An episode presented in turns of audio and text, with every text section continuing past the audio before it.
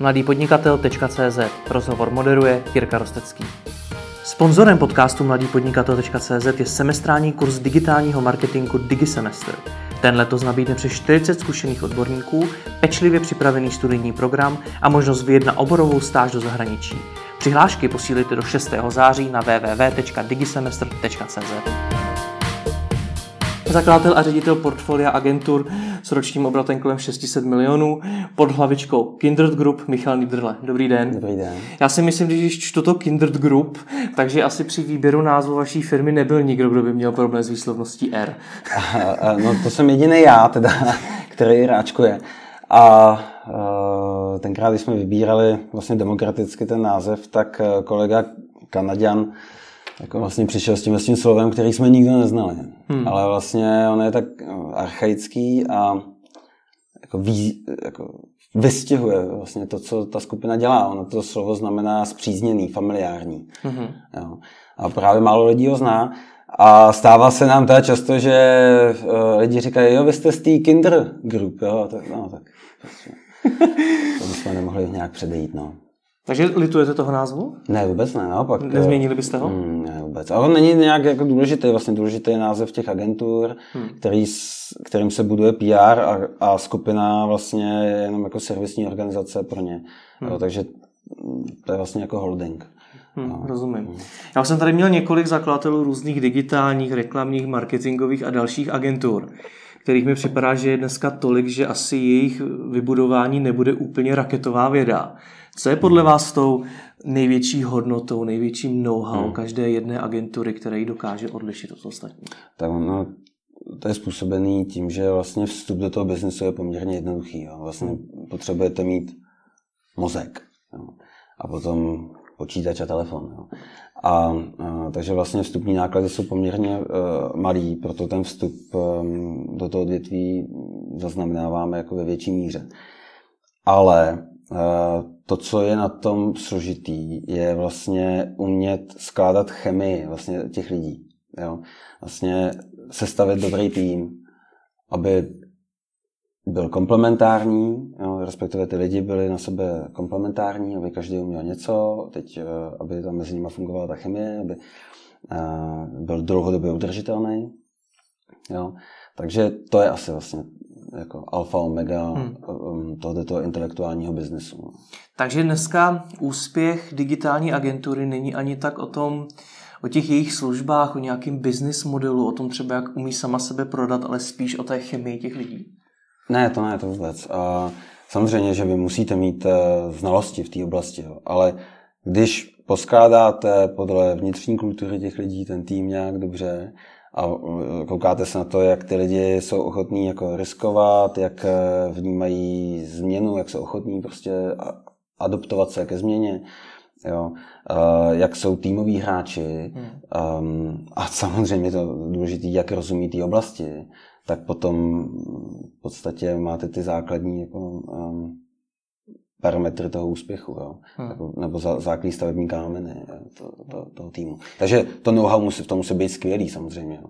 A tam je ještě jedna věc, že je to servisní biznis, takže vlastně uh, spíše inklinujeme k tomu hledat uh, extrovertní typy, to znamená, kteří jsou schopní mluvit jako, s lidmi a nějak je navnímat vlastně tu jejich potřebu, jo? protože ten klient prostě není schopný mm, velmi často, ale nejenom klient, to jakýkoliv člověk vlastně není schopný úplně pojmenovat to, co má v hlavě. Že? Ten jazyk hmm. vlastně jako je bariéra. Jo? To je jenom cesta k tomu, jak se lépe dorozumět. Jako to, hmm. že spolu mluvíme, neznamená, že si rozumíme. Že? Takže vlastně tam musí být lidi empatičtí, kteří pochopí toho klienta a vlastně postaví tu službu na, na míru. Do jaké míry ale tohle všechno dneska vy vůbec můžete řešit, zvláště s tím množstvím agentur, které, které máte a v situaci na trhu, kdy je lidí obecně nedostatek? Zvláště těch kvalifikovaných v tomhle oboru. Um, tak uh, já mám velký štěstí na lidi, kterými jsem se obklopil, takže tam mám jako velmi, jako řekl bych, výjimečný prostě HR lidi, a zároveň uh, ty spolumajitele v těch jednotlivých uh, firmách. Takže ten výběr vlastně probíhá na základě uh, nějaký preselekce HR týmem, Hmm. No a potom ty závěrečné kola už jsou s tím vedoucím nebo s tím manažerem nebo spolumajitelem vlastně té agentury. A tam platí jeden základní princip. Jo. A já vždycky říkám, idi, idioti jdou za idiotama a géniové za géniama. Jo. A když vlastně se vám podaří do čela té firmy postavit génia, který ještě k tomu hraje vlastně se svým kapitálem, to znamená, že vlastně je nějak zainteresovaný na, na tom, aby té firmě se dařilo, mm, tak eh, automaticky ze svého okolí a ze z těch podobných zájmových skupin jako na, na, natahuje ty talenty, hmm. ty geny. Hmm. Takže vlastně jako základní princip eh, práce s lidmi. Jak toho genia poznáte? No, jak jsem říkal, to už je pak HR a vlastně... Poznáte ho i vy sám, protože vy jste nějakým způsobem začínal, tak jste mm. říkal, že jste měl štěstí na to, mm. že jste se těmi lidmi obklopil. Mm. Tak jestli to skutečně bylo jenom štěstí, že se vám to v podstatě přihodilo, nebo jestli jste věděl, kým se obklopit? A, no, já myslím, že mám na to takový přirozený čuch. Jako, mm. Prostě od malička jsem jako fungoval v nějakých jako skupinách lidí a, a, a v různých sportech a prostě a vlastně jsem vždycky v těch sportech eh, skončil na pozicích nějakých, eh, eh, třeba ve fotbale jako stoper, který organizuje obranu, jo, házený, pak ale byly individualistický sporty jako taekwondo, tak, takže jako jsem si to tak nějak vyzkoušel během skateboarding jsem dělal hodně, tak tam vlastně to jsou individuální sporty a pak jsou ty týmový. No. Já myslím, že ty kompetence jsem se získal jako díky toho, hmm. tomu mládí. No. A hlavně já jsem začal brzo. Jo. Já jsem začal vlastně podnikat někdy v 17 letech. Eh, takže já mám za sebou skoro 20 nebo 18 let eh, podnikání. No. Ale lze tedy říci, že nějakému, řekněme, leadershipu se člověk naučí nejlépe ve sportu? Hmm. Tam získá nějaké právě ty základy? Tak, eh, jak se říká, co se v mládí naučíš ve stáří, jako když nejdeš. Hmm. A uh, asi jo, asi, asi to také, no. aspoň teda u mě. Hmm. A i přesto všechno dokážete popsat opravdu nějaký znaky, podle kterých poznáte toho génia, toho člověka, který ho potřebujete? Uh, tak uh, je prostě naprosto skvělý, co se týče know-how, ale má zase nějaký stránky, že prostě jako složitá osobnost a je potřeba ho doplnit jako někým třeba, eh, kdo je dotahovač, jo, nebo prostě kdo naopak umí jeho myšlenky jako transformovat a předat dál. Jo. Takže prostě každý talent má něco. Někdo umí výborně prodávat, ale zase méně rozumí ty faktické stránce, tak ho doplníme od člověka, který nemusí chodit eh, na klienty a prodávat, a zase velmi rozumí té stránce hmm. Eh, konkrétní služby. Hmm. No. Rozumím. Když se podíváme na ty jednotlivé agentury, které na tom trhu jsou, tak eh, lze podle vás popsat něco jako povahu, identitu eh, těch agentur, protože to, jak se, například to, jak se chovají klient, ke klientům, jaký mají vztah k vydělávání peněz, jaké jsou jejich hodnoty a podobně.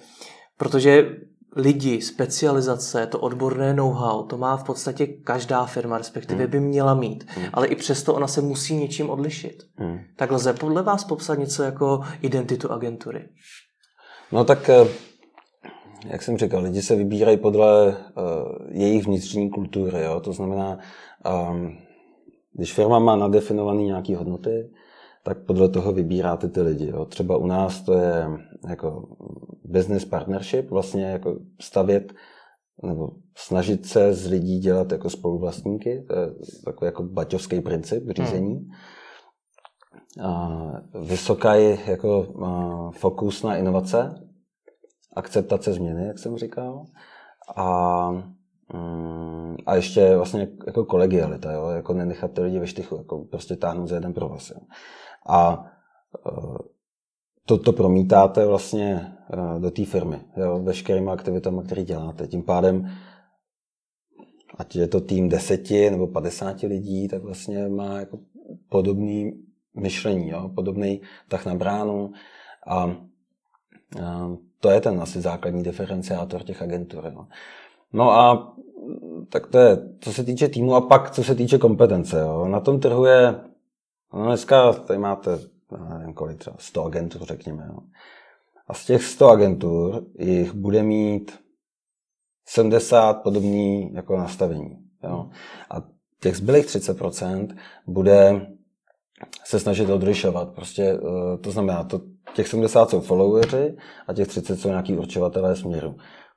Jo? A teď eh, ty se snaží inovovat. A dneska je to primárně o tom, jak pracovat s datama, jak prostě na základě dat jako cílit reklamu, hmm. komu, kdy, ehm, s jakou zprávou. To znamená, vy jste viděl reklamu na kolo pětkrát, klikl jste, došel jste eh, na web, opustil jste košík, eh, nekoupil jste ho, tak prostě potom, jaký následují scénáře toho, jak vás dotlačit vlastně k tomu, abyste se tam vrátil a to kolo koupil. Jo. A poté samozřejmě ta stránka té péče, to znamená pokoupy, vlastně to je další část jako té práce. Jo. A, abyste tam šel znovu koupit si galusky, jo, hmm. po ten, co je si jdete a tak dále. Jo, takže vlastně tohle, ten datový model podle toho, jak pracujete s datama klientů, jak pracujete s datama nakoupených eh, z, eh, z trhu od různých prostě partnerů, operátorů, bank, tak vlastně to je dnešní jako klíčový diferenciátor. A myslím si, že v tomhle tom my jsme teďka poměrně výrazně předběhli trh. Jo. Tak eh, je to, a ještě možná důležité je říct, že je to díky tomu, že jsme privátní. Jo? Hmm. Že vlastně my si prostě s těma penězma můžeme dělat, co chceme. S těma jako vydělanými penězma. Investovat i do čeho chceme. Když prostě se to nepovede, tak prostě eh, byla to naše chyba, ale nikde nás jako ne, nepenalizuje a, a hmm. nebo, nemáme prostě jako ten jako mortgage syndrom, jo? Hmm, že vlastně sedím na té židli, musím tady pořád sedět, protože mě čeká každý měsíc plátka. Hmm. A což jako bývá často u uh, najatých manažerů. Když mluvíte o těch datech, jak, jak moc se tohle firmám vůbec daří? Protože o datech se tady mluví v posledních letech, letech poměrně hodně. Hmm. A v podstatě lze říct, že dneska už je povinnost pro ty agentury s těmi daty pracovat. Hmm. Na druhou stránku sehnat dneska analytika, hmm. to je v podstatě nemožný. Tak eh, jak je možný to, že vy sám říkáte, že vy jste v tom předběhli trh? Jo, jo. Tak my jsme začali někdy před třemi lety se hodně tomu tématu věnovat. A, a, takže jsme i podle toho začali najímat lidi. Dneska no, sehnat analytika ne, že je nemožný. Je to obtížný, a, nicméně dneska z celého toho počtu zaměstnanců nebo těch lidí tam sedících prostě je třeba 8 analytiků, to znamená nějakých 5%. Hmm. Jo. Tak a to, to jsou lidi, kteří pracují jako napříč pro ty jednotlivé agentury. Um, um, myslím si, že se stane to, že třeba za dva roky tam těch lidí bude sedět 20. Jo. Tak takovýhle vývoj vidím. Jo. Hmm. Um, prostě jsme jenom byli flexibilní, co se týče investice, uh, přitahování toho talentu a, a věděli jsme, prostě, jak tomu klientovi pomoct. To znamená, uh, to je yin a yang, jo. Prostě nastavení struktury klienta odpovídá nastavení struktury uh, té agentury. Jo. Prostě musí se jako do, vzájemně jako, jako prolnout. Hmm. A vlastně nám se daří i s klienty se bavit o tom, jaký má být správný nastavení jako jejich, jejich firmy, jejich marketingové oddělení nebo IT oddělení. Jo. Protože mm, dlouhá léta fungoval nějaký princip, prostě je sales oddělení, je marketingové oddělení a marketingové oddělení se rozdělilo na uh, tradiční komunikaci a digitální komunikaci a do toho ještě nějaký, uh, nějaký oddělení IT. A teďka všichni mají své budgety, všichni mají svoje KPIs a vlastně netáhnou za jeden pro vás. Hmm. Takže vlastně nastavovat i ten vnitřní um, um, jak to říct, cíl je poměrně jako důležitý, aby vlastně ta strana toho klienta byla nastavená na tu nabídku. Hmm. Jo, aby naše nabídka byla postavená na poptávku. Jinak prostě nemůže ten nový model agentury fungovat. A ovlivňuje tohle i ta firmní kultura, protože dneska ty agentury se hodně často tváří, že jsou punkoví, uh, ukazují své firmní prostředí, jak vypadá a tak dál. Tak i tohle toto nějak ovlivňuje. To, hmm. jestli zapadnete s tou agenturou. No, my jsme takový byli. Mm-hmm. Jo, dlouhý léta. A vždycky jako ryba smrtí od hlavy. Jo. Ale tak, jak jako to zpíváme a máme ty děti a ty závazky a, a trošku jako sofistikovanější projev a vůbec zájmy obecně, tak, tak se to prostředí ty agentury mění samozřejmě. Jo. Nicméně já si myslím, že ten klient, toho klienta vůbec nezajímá. Jako jestli eh, to prostředí té agentury punkový. Jo. Jako to je čistě jenom způsob, jak přitahovat mladý lidi, hmm. dávat jim um, nějaký, nebo vytvářet jim prostředí, ve kterém se budou cítit příjemně, aby se do té práce těšili. To je to důležité. Že? No ale když přijímáte mladý lidi, tak ještě nemají tu zkušenost zase do punkového prostředí jako člověka 35 letého s nějakýma zkušenostmi už nepřitáhnete. Jo. Takže vlastně já tomu už dneska nevěřím. Jo, hmm. že punkový prostředí je jako cesta, jak eh, udržet kvalitní lidi. To, to děláte z toho důvodu, protože nemáte peníze na to zaplatit ty dobrý lidi, tak se taháte mladí lidi, kteří něco umí, ale vlastně jako to, to jsem dělal jako dlouhý léta, jo. Hmm. To jsem dělal rok třeba jako 2010. Teď to trošku zní tak, že bankové firmy jsou spíš pro juniorní lidi. No. Je to tak teda? No. To znamená, že když já budu z pozice klienta vybírat agenturu a potřebuju skutečný profesionály, tak nikdy nemůžu jít za firmou, která je banková. Uh, tak ta banková firma, pozor, uh, to jsem, to jsem uh, neřekl úplně správně, to, to, uh, zase může mít velmi kreativní lidi. Takže hmm. jde o to, co potřebujete. Jestli potřebujete vloženě agenturu, která vám pomůže s biznesem, to znamená, pomůže vám prodat, tak to asi není ta správná agentura. Ale pokud potřebujete kreativní nápady, jo, za co nejmí peněz, tak to je ta správná volba. Jo. Hmm. No. Když říkáte, že ten punk není cesta, jak si udržet ty kvalitní lidi, hmm. tak jak si udržujete vy? Hmm. No tak u nás vlastně jedna jako z klíčových jako, jak to říct, message nebo hodnot, je vlastně, že my nekonsolidujeme ty firmy, naopak podporujeme kooperaci, a, takže mezi těma firmama. Jo? A druhá věc, nebo druhý přístup je osobní rozvoj. Prostě ročně jako utratíme 20% eh, profitů vlastně zpátky jo, těm lidem do vzdělávání uvnitř té skupiny, to znamená um, i ten čas, který ty lidi stráví na vzdělávání, je ušlý zisk. Jo. Takže vlastně poměrně hodně aktivity uvnitř skupiny, pak jsou externí speakeři, pak jsou konference jo, nebo jiný externí školitele. Takže uh, coaching a tak dále. Takže ta péče o ty lidi. Jo. To je vlastně jako jeden z těch um, asi klíčových aspektů. No. Hmm. Jsem taky předtím zmínil, že máte nějaký systém, jak si zaměstnanců děláte spoluvlastníky těch hmm. agentur, jestli jsem to dobře pochopil. Jak to funguje? Jo, jo. A vždycky říkám, když se stanete nenahraditelnýma, tak uh, my musíme udělat všechno pro to, aby jsme vás tady udrželi. Jo. A vlastně agentura je tak křehký organismus, že v momentě, kdy jednotlivec dospěje do fáze, že už vlastně tady nemusí být, protože on drží ty klientské kontrakty, navázaný na sebe, eh, ten tým drží a, a je vlastně jenom gážista, jakože jenom člověk, který pobírá mzdu, tak se velmi často děje, že prostě odejde a zakládá si jako eh, novou jednotku jo, a přetahuje klienta a lidi. Mm-hmm. Tak. Takže vlastně eh, já jsem nějak přirozeně od začátku vlastně začal vždycky do těch firm vtahovat tyhle ty nenahraditelné lidi jako eh, do equity. Jo, prostě aby, ono to je totiž takový jistý jakoby zámek. Jo, ono to je na jednu stranu, že ten člověk ví, že vlastně ho nevyhodíte jo, a že má prostě svý jistý a na druhou stranu vy víte, že mm, on vám neodejde, jo, protože tam už fungují jako jiný právní předpisy. Že? Takže, uh, no, ale to není, není to jen o tom držet toho člověka na sílu samozřejmě. To je až jako úplně v poslední řadě. Jo. Důležitý, aby ty lidi spolu chtěli sedět v té práci. Jo. Aby ráno vstali a těšili se na ten tým a spolu rádi dělali. To je to nejdůležitější. Pak teprve přicházejí tyhle ty jako mechanizmy. Tak, tím jsem popsal teda mm, tu jako jednu rovinu toho spolupodnikatelského principu.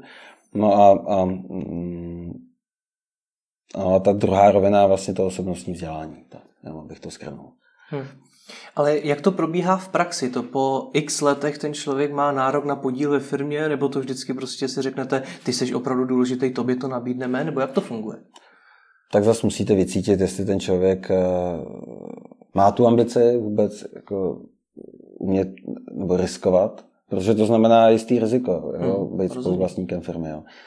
Pokud ten člověk nemá ten apetit vůči risku, tak samozřejmě už jako není asi taková jako příležitost pro něj do té firmy vstoupit. Ačkoliv taky se to děje. A, a, no a prostě potom tam musí být jako jeho jedinečnost, jako hmm. chápání prostě toho trhu, toho biznesu, prostě nějaký networking, um, vztahy třeba na školy, to znamená umět jako vtahovat vlastně absolventy ze škol um, do toho našeho systému vzdělávání a tak dále. Hmm. Jsme se bavili o tý, tom panku v těch firmách. Myslíte si, že tohle je ve výsledku něco, co těm firmám může zavírat dveře u těch skutečně velkých klientů, u těch, řekněme, korporací? Pokud to třeba nebude tak sympatický. Hmm, ani nemusí. Pokud v té korporaci je člověk, který ví, že prostě na určitou službu prostě potřebuje fakt jako profesionály a potom třeba na generování nějakých nápadů nebo na jako většinou social media aktivity, prostě to jsou, to jsou většinou mladé firmy. Takže hmm. víc inklinují k tomu punku. Jo. Ale eh, prostě pankáče s, se sales oddělením a s IT oddělením jako úplně jako nespojíte. Hmm. No. Hmm. A prostě to se nepotká. A popište mi, jak jste tam zmiňoval, že eh, jak stárnete, tak už no. přistupujete jinak k té firmní kultuře. No. Tak co se tedy mění? Jak byste tu změnu popsal? Um, no tak uh, uh, víte, jak se říká, že vlastně nejefektivnější uh, lidi na planetě jsou ženy na materský. Jo, tak ono totiž ten ten důvod, že vlastně musíte jako s tím časem fungovat nějak hmm. jako zodpovědně, to znamená, máte teďka prostě hodinu na nějaký úkol, tak ho prostě uděláte. A většinou tyhle ty pankáčské jako období, jako, jako udělám to dneska, nebo to udělám zítra. Jo. A, takže vlastně tím, jak člověk jako stárne má víc jako zodpovědností, tím pádem i méně času na všechno, tak vlastně najednou začíná eh, se objevovat ta ta vnitřní efektivita té firmy. Jo? Prostě chodí se včas na schůzky, už, neznám, už to, že prostě někdo přijde o 15 minut později co oběda, jako není úplně eh, hodnocený dobře. Hmm. Jo? A, a zároveň já těm lidem říkám, já vlastně chci, aby vy jste odcházeli v 6. Já nechci, abyste tady seděli do 7, do 8, do 9, do 10, anebo celou noc. To byla jako moje praxe, když jsem začínal ale taky prostě podle toho pak vypadá ten osobní život. A to je důležité, aby ty lidi měli ten osobní život, protože jakmile jim to doma nefunguje, protože ty lidi jsou v práci, no tak pak nechodí šťastný do té práce. No, takže jako prostě hraní se jako tak, s takovýhlema věcma. No. Takže ten punk si opět se vracíme k tomu, se můžou dovolit primárně hmm. mladí lidé. Hmm. Myslím si, že... Vy těch agentů dneska máte kolik? Já vlastně to ani nejsem teďka schopný přesně říct, nebo je to tak nějak 10, 12. A všechny ve všech má tedy, pokud jsem to dobře pochopil, vlastnický podíl Kindred Group? Eh, no, oni jsou jako dva vlastně takový holdingy. Eh, jeden je Mediablog, to znamená všechny mediálky, a druhý je um, jako produkční holding a tam jsou firmy jako Inspiro, Niederle a Neuron. Takže vlastně jsou to dvě oddělené skupiny, ale vlastně jsou řízený jako finančně a vlastnicky. Ale vlastně to řízení prostřed je jedno. Hmm. Takže mm, pokud se podíváte do rejstříku, tak tam uvidíte vlastně dva subjekty, ale vlastně jinak navenek to, mm, se to prezentuje jako jedna skupina. A když se tady celou dobu bavíme o té firmní kultuře, hmm. tak každá ta firma má nějakou úplně unikátní firmní kulturu, nebo je to něco, co vy, vy jste vymysleli v rámci celého holdingu a do těch firm se to promítá? Ne. Jak jsem mluvil o té konsolidaci, jo. To, hmm. to je něco, čemu se snažíme vyvarovat. naopak podporovat kooperaci. Takže každý lídr je jiný. Prostě ten nastavuje kulturu té firmy. Ty týmy sedí na dvou patrech, ale když přijdete z jednoho týmu do druhého, tak vidíte rozdíl. Jo. Prostě ten člověk na sebe natahuje jiný lidi, tím pádem jako jiný způsob řízení a já v tomhle tom nechávám svobodu. Jo.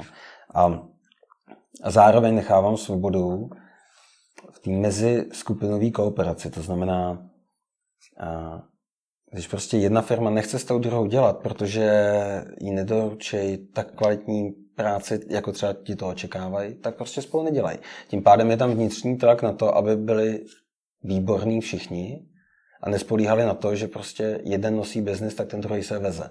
Jo. Mm-hmm. Takže vlastně a zároveň ty firmy i nechávám si částečně konkurovat v některých věcech. Jo. Prostě oni a všichni ty lídři říkají, Kindred je skvělý think tank, prostě tam kamkoliv vidíte, tak najdete nějakou inspiraci a kolikrát se stane, že prostě eh, třeba například social media nebo media planner jsou v různých firmách, nejenom prostě v těch mediálkách. Jo? A je to z toho důvodu, že ty firmy sami hledají prostě nový jako modely, eh, jak vydělávat peníze. Jo, že vlastně nezůstávají jako v jednom ranku a to naše období se tak dynamicky mění, že co platil před půl rokem, za rok platit nebude. Jo. A vy na to musíte furt reagovat. Jo. A, takže vlastně jako svoboda spolupráce v té skupině velmi volná a svoboda té kultury v těch firmách samostatných velmi volná. Hmm. A jak vy ovlivňujete ten další vývoj těch agentur? Je to opět něco, co vy jim diktujete, že ta agentura má dělat tohle a tamhle, to má se vyvíjet tím směrem? Nebo je to tak, co mi v podstatě z toho vyplývá, že každá ta agentura si může dělat, co chce? Ne, tak já mám s každou tou agenturou, s většinou z nich, každý týden prostě pár hodin a vlastně bavíme se o strategii, která vyplývá z, jako z aktuálních poznatků. To znamená, já mám za celou skupinu na starosti new business. Jo? Mm-hmm. Takže vlastně já jsem ve směs na všech nových klientech a na těch hlavních jsem jako v průběhu té spolupráce. A tím pádem mám velký přístup eh, k požadavkům těch klientů. To znamená, cítíte vlastně, kam se ty firmy hýbou takže podle toho vlastně se uspůsobuje ta strategie těch firm.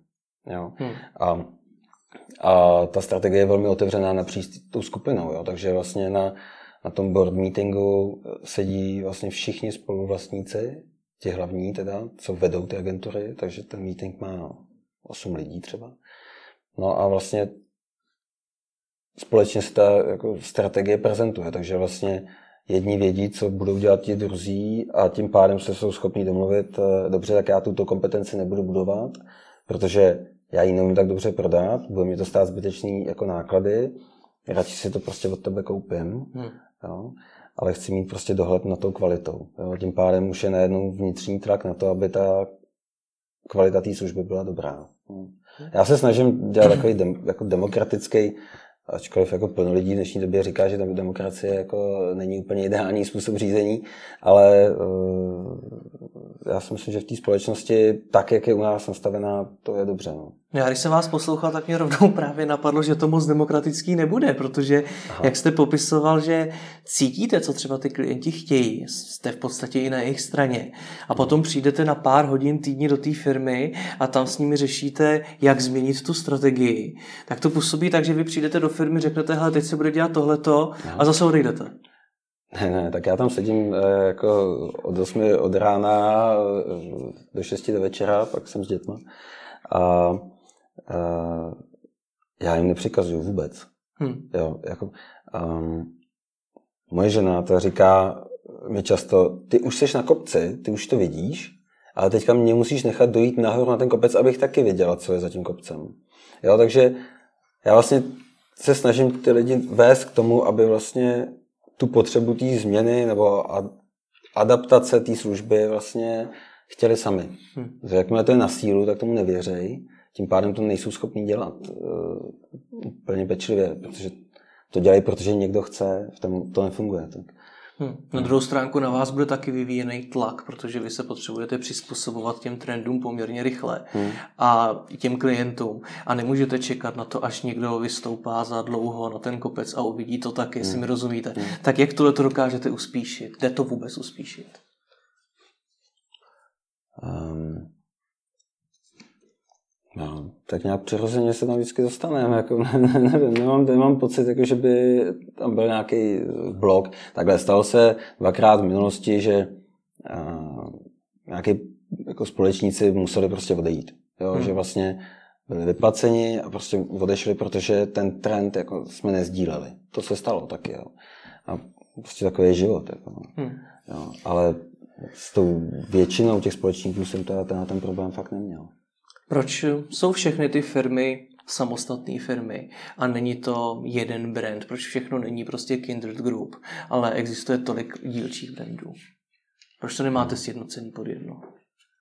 Kor v dnešní době, kdy se o tom budování brandu poměrně hodně mluví a vy tak nemusíte budovat několik brandů na jednou místo třeba jednoho. Jasně. Um, no, je to z toho důvodu, že když dělám všechno, tak nedělám nic. Jo. A vlastně já nevěřím už těm velkým jako značkám, a teď se můžeme bavit napříč jako různýma vertikálama biznisovými. Jo? To není jenom v reklamě, to je prostě v telekomunikacích, bankovnictví a tak dále. Já prostě, když budu chtít investiční banku, tak prostě nepůjdu do jako těch velkých tady lokálních bank. A když budu chtít prostě jako, jako nějakou dobrou péči eh, v tradičním bankovnictví, tak tam mám účet, ale prostě investiční banku mám jinou. Jo. A um, protože nemůžete prostě dělat všechno dobře. Tak, a to je ten základní princip.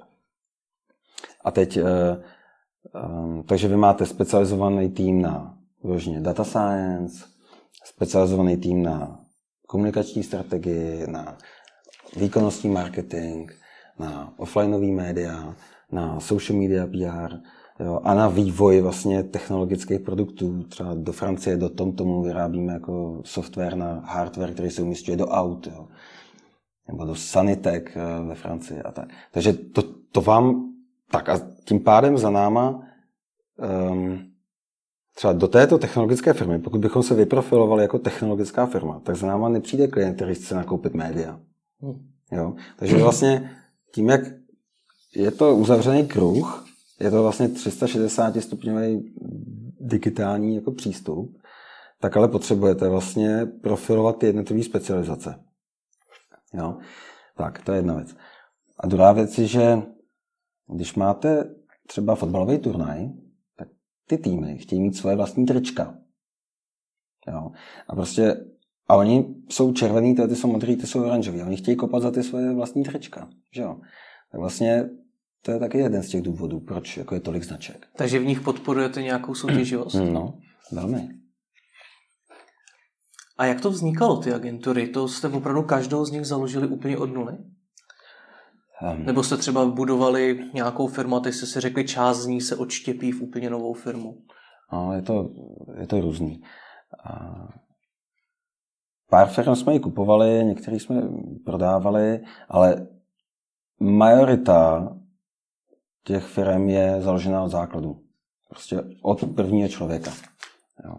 A tím, jak se ten biznis mění, tak se třeba i odštěpují. Třeba datový centrum, který se jmenuje BrainStation, to, to je vlastně jako, jako velký eh, datová platforma na zprávu dat, vznikala v Nídrle. Jo. A vlastně najednou po roce mediální eh, firmy cítili, že to potřebují tak proč by to vyvíjeli po druhý, tak se to jenom interně koupili, protože Niederle zase by tu, jak říct, jako alokaci toho nástroje nebyli schopni tak jako rychle, mám jako interní název, rozfoukat. Mm-hmm. No. Prostě věřili nějaký vizi, tak to začali budovat, pak si to ty hosty od nich koupili a ty to udělali teďka o něco už větší, větší mm. biznis. Jo? Tak eh, takhle to funguje uvnitř. Já si neumím představit ještě jednu věc, jak moc je tohle všechno náročný z hlediska, nějak, z hlediska administrace, z hlediska toho cash flow v rámci celého toho holdingu. Jak se tohle všechno řídí? Není to strašná práce s tím? To nevím. já, se, já jsem člověk, který se neumí vůbec koukat dozadu. To je mm-hmm. jako, jedna z mých, řekněme, jako slabých třeba stránek, a, ale možná díky tomu je, jsem silnější v tom prostě jít dopředu a, a vidět nějaké příležitosti. Jo. Hmm. Já se vůbec nemůžu koukat dozadu. Já se prostě ptám na výsledky jako jednou měsíčně, spíš možná kvartálně. A já se prostě o toho to vůbec nezajímám. Tam jsou na to lidi, kterým důvěřuju. Hmm. Takže pokud je problém s financováním, tak se to dozvím, ale máme taky otevřený nějaký jako mm, kontokorenty s bankama, že jako se to dá jak vyrovnávat. O co se teda primárně zajímáte? Pochopil jsem teda ten nový biznis, ale co je to, co vás jakožto šéfa celé té skupiny primárně zajímá? Mě zajímají lidi. Mm-hmm. Jo, a, takže myslím si, že o hodně lidech vím poměrně hodně, co se týče jako jejich osobního nastavení a zajímá mě to, protože vím, že jsem schopný jako jejich životy v dobrém slova smyslu ovlivňovat. A, a, takže lidi, inovace a obchodní příležitosti. To hmm. jsou tři věci, které řeším. Hmm. Vlastně každý člověk, který nastupuje, tak s ním mám nějaký welcome on board. Jo, takže tam už poznáte toho člověka jako jeho zájmy a pak je pro vás jednodušší se s ním potkat někde u kafe, v kuchynce nebo na chodbě a, a prostě a už najednou víte, prostě, co ten člověk dělá, jako jste schopný prostě um, ho nějak jako nacítit. Takže hmm. prostě lidi mě zajímají hodně. Vy jste rozhodně nejkvalifikovanější člověk, jakýho jsem tady dosud měl na budování agentur. Máte 600 milionů ročně obrat, hmm. těch agentur je celý portfolio. Tak se nemůžu zeptat na otázku, co je jakoby základem toho úspěchu agentury. Já vím, že na jednu stránku jsou to ty lidi, na druhou stránku je to i nějaký ten business model, ale tohle to i řada agentur má, ale třeba nikdy nedosáhne takových čísel, takových obratů jako vy. Nebo nedosáhne třeba na tak velký klienty jako vy. Nepřitáhne tak dobrý lidi jako vy. Já myslím, že to je zase o těch eh, jako hlavách, který sedí navře a prostě Víte co, když já jsem slyšel jednou od jednoho našeho konkurenta jako hezký vyjádření. Když chcete zapalovat, musíte hořet. Jo. A to, to, to platí k zaměstnancům, k potenciálním zaměstnancům, ale i k těm klientům. Prostě když ukážete energii, zápal, chtíč eh, a znalost, tak, eh, tak to prostě jde. Pokud, pokud se necháte i neúspěchy, kterých samozřejmě je taky velká řada, jako zdeformovat a vlastně stane se z vás ten follower, to znamená těch nějakých, jak jsem říkal, 70 až možná vlastně ve finále až třeba 90%, tak pak ehm, ten úspěch vlastně jako nemůžete mít, protože hmm. teprve posloucháte to, co ti druhý chtějí, ale oni ti druhý nevědí, co mají chtít, ty, ty klienti. Oni vlastně potřebují často říct, kam mají jít. Jo. Hmm. Oni jsou to ne, že by byli hloupí, to vůbec nechci říct, ale oni jsou prostě v mono brandu, to znamená dělají pro jednu značku. A když děláte v retailu, v telku, ve finance, prostě pro jednu značku, tak ty vaše jako, začínáte mít klapky na očích, protože vidíte už jenom tu jednu vertikálu. Jo, ale ta agentura má obrovský přínos v tom, že vidí napříč těma vertikálama skrze ty svoje klienty, takže je schopná vlastně ty, ty inovace a inspirace jako přitahovat vlastně z těch ostatních odvětví. Jo. Hmm. A tam je plno jako společných jmenovatelů, společných aktivit, které můžou dělat telko, retail, finance, e-commerce klienti. Hmm. No. Takže myslím si, že, abych to shrnul, prostě musíte zapalovat uh, to okolí. A pak, pak vás nějak následuje, musíte vědět, uh, kam ten trh směřuje a a dobře prezentovat ty vaše řešení, aby byly pochopitelné, snadno aplikovatelné. Hmm. Jo. Taky jsme si vylámali v minulosti hodně zuby, eh, že jsme měli sice geniální nápady, ale strašně složitě jsme je prezentovali. A vlastně na druhé straně eh, jsme toho zákazníka ztratili po desátém slajdu, protože uh, už vlastně jako nebyl schopný dohlídnout vlastně kam všude to naše řešení zasahuje a vlastně radši si možná vybral někoho, kdo byl srozumitelnější. Hmm. Jo. Takže nerozhoduje jenom jako kvalita nabídky a cena, ale i forma prezentace. No. A tohle, co popisujete, to je podle vás něco, v čem často agentury na českém trhu selhávají? třeba i to, že jsou moc složitý. Hmm. No. Víte ještě nějaký častý chyby, který, který u ostatních agentur vítáte? Hmm. Když třeba, když to vidíte, jak si říkáte, tak to, to já bych neudělal. Tak já ne, mám pocit, že jsem vyjmenoval asi tak všechno, co mm-hmm. jsou ty chyby. Jo. Eh, přitahování talentu, umět zainteresovat ty lidi, eh, vnímat jako budoucnost a umět ji um, přeložit a transformovat na, na toho konkrétního klienta. Hmm. To jsou asi ty základní oblasti. Ale když se řekne, že ta nabídka je moc složitá, tak jak poznat, že už je skutečně složitá? Protože ty agentury dost často vedou lidi, kteří jsou odborníci na to, na, na to daný téma hmm. a oni to třeba nemusí tak snadno poznat, jako to potom vidí ten klient. Hmm. Tak jak poznat to, že ta moje nabídka už je tak. složitá? Měl jste možnost někdy se bavit s ajťákem? No. no tak, eh, tak si vzpomeňte na ty pocity, které máte. Jo. Prostě vy chcete vyřešit to, že vám to neodesílá e-maily. A a teďka dozvíte se, že eh, je tam problém verze eh, systému Macintosh nějaký s hardwarem a nastavení IP adresy. Já, já teď jsem vyjmenoval samozřejmě nějaký možná nesmysly. To vás vůbec nezajímá, že jo? Ale ten, prostě vás zajímá odeslat ten e-mail. No a to je celý. Takže vy vlastně potřebujete toho, ty odborné slova, vždycky předtím, než se, než, prostě je tam most, jo? A ten hmm. most je prostě nějaký facilitátor, nějaký člověk, který uh, není v průběhu přípravy té prezentace, to znamená, nemá tolik detailů, jo? není deformovaný vlastně formou té přípravy a těma vnitřníma diskuzema na těch brainstormingzích a tak dále. Takže vlastně ve finále musíte ukázat nezainteresovanému člověku tu prezentaci a on vám dá to zrcadlo, to, tu zpětnou vazbu. Hmm. To je ta cesta. Hmm. No. A ještě jste tam popisoval to zapálení nebo zapalování, že hmm. když chcete zapalovat, musíte hořet.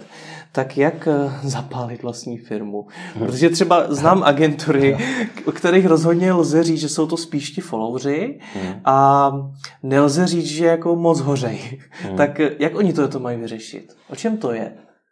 Co je ten hořlavý materiál, aby to začalo hořet? To je prostě ten lídr. Jako, Takže je to v jako- osobě toho zakladatele, hmm. toho, toho šéfa? Hmm. Hmm. A to je opět zase něco, co ten člověk, když se na nás teď třeba bude dívat hmm. a bude říkat, že mám tu agenturu, která je spíš ten follower, tak je to něco, co se ten člověk může naučit, nebo se na, na to má spíš někoho najít, nebo se na to má rovnou vykašlat? No, um, já vždycky říkám těm lidem, co k nám přicházejí, já budu hledat jenom vaše silné stránky, já vůbec nebudu zaobírat vašima slabýma stránkama. Hmm a vlastně na těch vůbec nebudeme pracovat. Protože když bychom na nich pracovali, tak budeme vyhazovat jenom čas a nestanete se v tom výjimečný. Jo? Máme tady jiný lidi, kteří doplní ty vaše slabé stránky, protože to jsou jejich silné stránky. Takže se zaměřte na to, co je vaše silná stránka a v tom buďte výjimečný.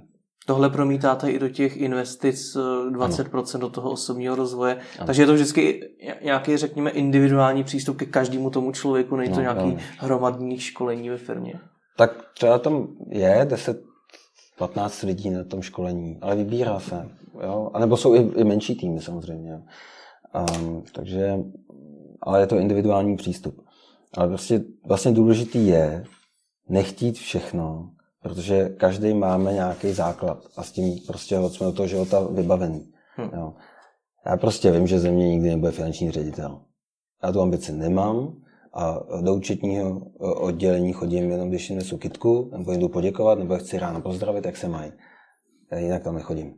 Jo. Prostě já tu ambici nemám, na to jsou jako jiní kolegové. Hmm. Hmm. Pojďme to vzít ještě z té druhé stránky, co vám a jednotlivým těm agenturám přivádí ty klienty. Hmm. Je to takový ten typ příběh, který mi říká hodně lidí, že ty klienti chodí přímo za váma sami, nebo je nějakým způsobem i sami oslovujete? Uh, no, musím říct, že uh, se to vyvíjí v čase. Jo.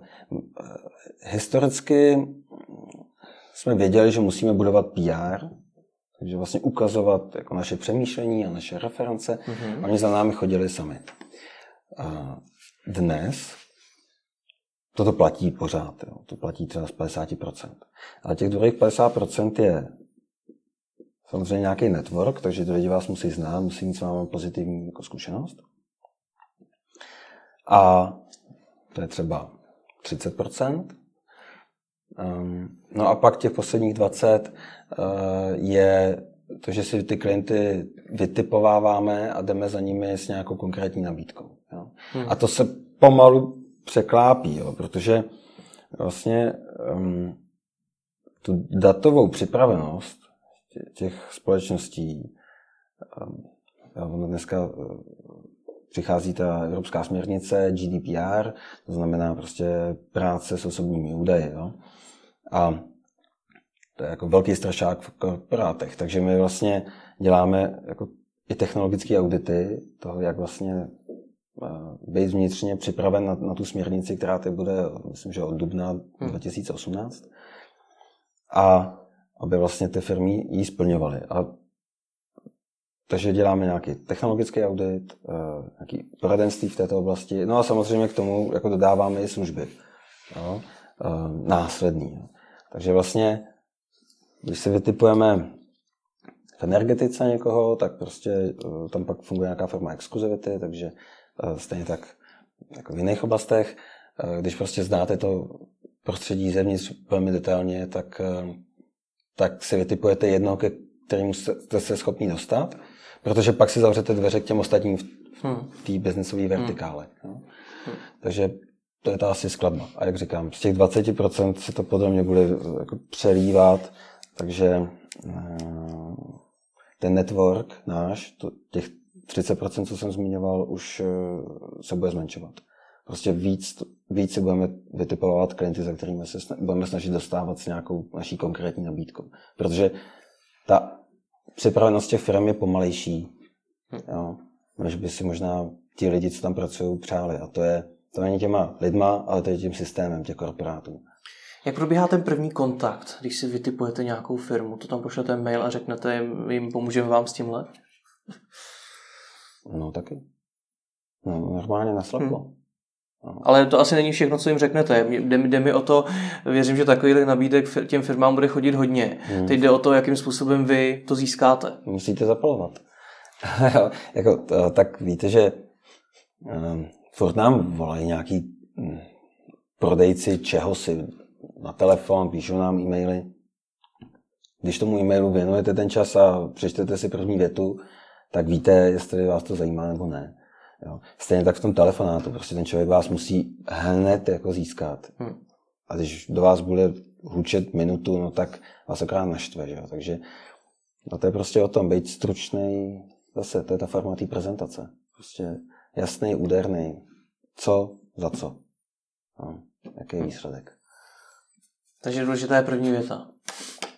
No v podstatě. Kolik, kolik uh, těch oslovení takhle vyjde a kolik nevyjde? Dokážete to říct nějak procentuálně? Kolik z deseti třeba oslovených firm takhle vyjde? Hmm. Myslím si, že tak tři. Hmm. Že těch tři, 30%, 40% může být. Hmm. A ještě mě zaujalo to PR, který jste říkal, že vám teda dělá přibližně těch 50% nových, eh, nových klientů.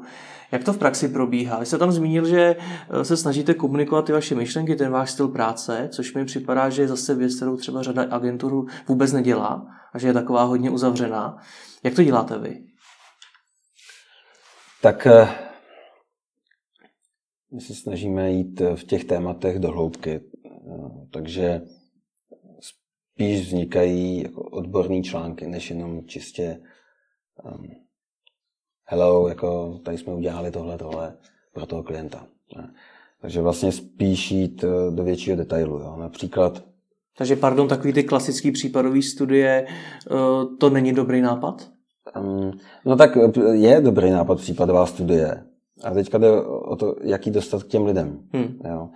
A, takže my jsme třeba udělali takový náš projekt F5 se to jmenuje, jako refresh. Jo. A v rámci toho je vlastní portál, který teďka rozjíždíme, pak jsou nějaké odborné setkání, jo, takže třeba prostě pozveme 20 lidí, to je strop, jo, většina z našich klientů i neklientů, nebo z přátel v biznesu. No a vlastně bavíme se na konkrétní téma, třeba celý dopoledne. Jo. Tak to je malý potkávání. Teďka připravujeme i větší semináře, um, placený, znamená um, prostě externí speakři plus moderátor, na některých akcích to budu já. A, takže vlastně jak dostat k lidem tu případovou studii. Hmm. Jo, ono to nefunguje tak, že dneska si ty, že lidi už moc nečtou. Čtou jako headliny, perksy, ne celý ten článek, prostě a ta roztříštěnost jako v tom mobilu a na tom počítači je tak veliká, že vlastně lidi už nejsou schopni udržet tu pozornost, takže vlastně musíte jako někam vytáhnout. Tak. Takže to jde spíš přes ty eventy, než přes to, že jim pošlete nějaký článek, infografiku a podobně. No, tak jako, prostě, když víte, že to chcete poslat nějakým konkrétním člověku, který má té korporaci nějakou zodpovědnost, do které spadá ta vaše aktivita, tak pak samozřejmě víte, že se to přečte. Že? Hmm. Poslední věc, která mě zajímá, vy jste pro uh, ekonom řekl, že jste z domova odešel v 16 letech hmm. a začal jste tvořit uh, první webové stránky. Prozradíte, proč jste odešel z domova tak mladý? Jo, jo. A já jsem já jsem prostě byl jako vždycky dost takový jako umanutý. Jo. A um, já jsem prostě vyrůstal v, na samotě eh, v lese u roztoku Prahy a, a prostě od prvního dne do první třídy jsem musel chodit tři kilometry lesem pěšky. A myslím si, že mě to docela jako sformovalo nebo zdeformovalo, to je jedno, jak, jak jsem to byl dívat, jo. Ale a, myslím si, že jsem byl vždycky jako poměrně silná individualita. Jo. A to se projevovalo i ve vztahu jako s profesorama na základní a střední škole. A, ale samozřejmě i s rodiči. Jo. A, a já jsem prostě chtěl si žít život tak nějak, jak jsem si ho představoval. A ne, že prostě budu muset poslouchat nařízení jako rodičů. A mě to už těch 16 jako přestalo bavit, tak jsme měli takovou jistou jako doma neschodu a, a tak jsem začal bydlet na internátu. No a pak různě jako s přáteli a, a vlastně musel jsem se živit, protože já jsem se po střední škole přihlásil na, respektive ta střední škola byla soukromá, ale to nebylo zase až tak drahý. Ale eh, jsem se pak přihlásil na ESMU, vlastně jako španělská pobočka marketing management, tady v Rasovce. A to jsem si musel vydělat. Hmm. No, takže jsem po nocích dělal v hotelu jako na recepci, tam jsem se nějak jako zdokonalil v jazyce a, a, ehm, a po těch nocích, když eh, všechny, všichni už spali, tak já jsem eh, na notebooku jako dělal eh, webové stránky. Hmm. Pak jsem se šel vyspat, pak jsem šel jako do školy a ze školy zase. Jo. Takhle, takhle to jelo, nějaký třeba jako rok a půl a pak jsem zjistil, že toho biznesu už mám tolik, že vlastně jako a musím otevřít kancelář a, a najmout další lidi. A, a já jsem začátku dělal všechno. Já jsem dělal i to účetnictví, i, i grafiku, i programoval a, a vztah s tím klientem. No a postupně, jak jsem vlastně si uvědomoval, že na tyto aktivity jsou lepší lidi, tak jsem je přijímal. Hmm. No a jsme tam, kde jsme. No. Co, co je vlastně váš cíl? Protože když se podívám na Kindred Group, tak mi tak rozhodně to nevypadá tak, že máte malý cíle. Takže co, co je váš cíl? Kam až tu firmu chcete dotáhnout? Hmm. Uh, já jsem měl jako, v podstatě od, ze, od začátku uh, ambici v té oblasti reklamy tady udělat nějaký výraznější počin jo, v Čechách. Um, a jako furt, furt si říkám, jak udělat ten významnější počin jako ve střední Evropě, jo? protože ten váš disponibilní manažerský čas je nějaký a je to oblast služeb. Jo? Takže vlastně vy neexportujete, kdybyste se rozhodli otevřít pobočku jako ve Varšavě a v Berlíně a ve Vídni a v Budapešti, tak vlastně najednou to vaše know-how musíte, to, to čem si myslíme, že jsme tady velmi dobří, dostat i do těch poboček. Že? No a Takže vlastně ten manažerský čas je jenom nějaký. A myslím si, že velmi špatně se tato oblast služeb jako exportuje. Hmm. Jo, proto často vlastně růst těch agentur mezinárodních síťových je formou akvizice. Jo, vlastně oni buď teda s klientem rostou, že prostě mají klienta, nevím, teď řeknu Vodafone a vlastně ten Vodafone chce, aby v jejich zemích ta agentura byla, protože nahoře si na nějaké podmínky. Jo. A pak té agentuře dává smysl někoho někde koupit, aby tam otevřeli jako tu jednotku. Takže vlastně tyto ambice rozšířit se pořád máme a s některými klienty i už tak spolupracujeme, že jako sice teda odsud, ale děláme prostě jako pro některý celý svět, pro některý třeba mm, něco i ve státech, ale to jsou jednotky. Jo. A třeba 20% biznesu je tvořeno mimo Českou republiku. Hmm. Jo. A já vlastně furt nevím, jestli chci úplně expandovat do ostatních měst. Myslím si, že je lepší jako to budovat odsud. Jo. Um, protože kdybych byl v jiném biznesu, vyráběl boty, tak to asi bude jednodušší. Jo. Hmm. To prostě posíláte produkt a ten má nějakou cenu na tom trhu a má nějakou kvalitu. Jo. A když to prostě tady ten mozkový trust nebo ten, ten intelektuální biznis jako není tak jednoduchý přesunout. Takže ta ambice je vlastně spíš být fakt jako zásadní jednička v Čechách. V nějakých oblastech tam jsme, v nějakých jako ještě máme cestu před sebou. No tak to je jako furt se s tím pořádám, nemám na to jasnou odpověď. No. Tak vám moc děkuji za rozhovor. Tak jo, já vám taky. Jasno.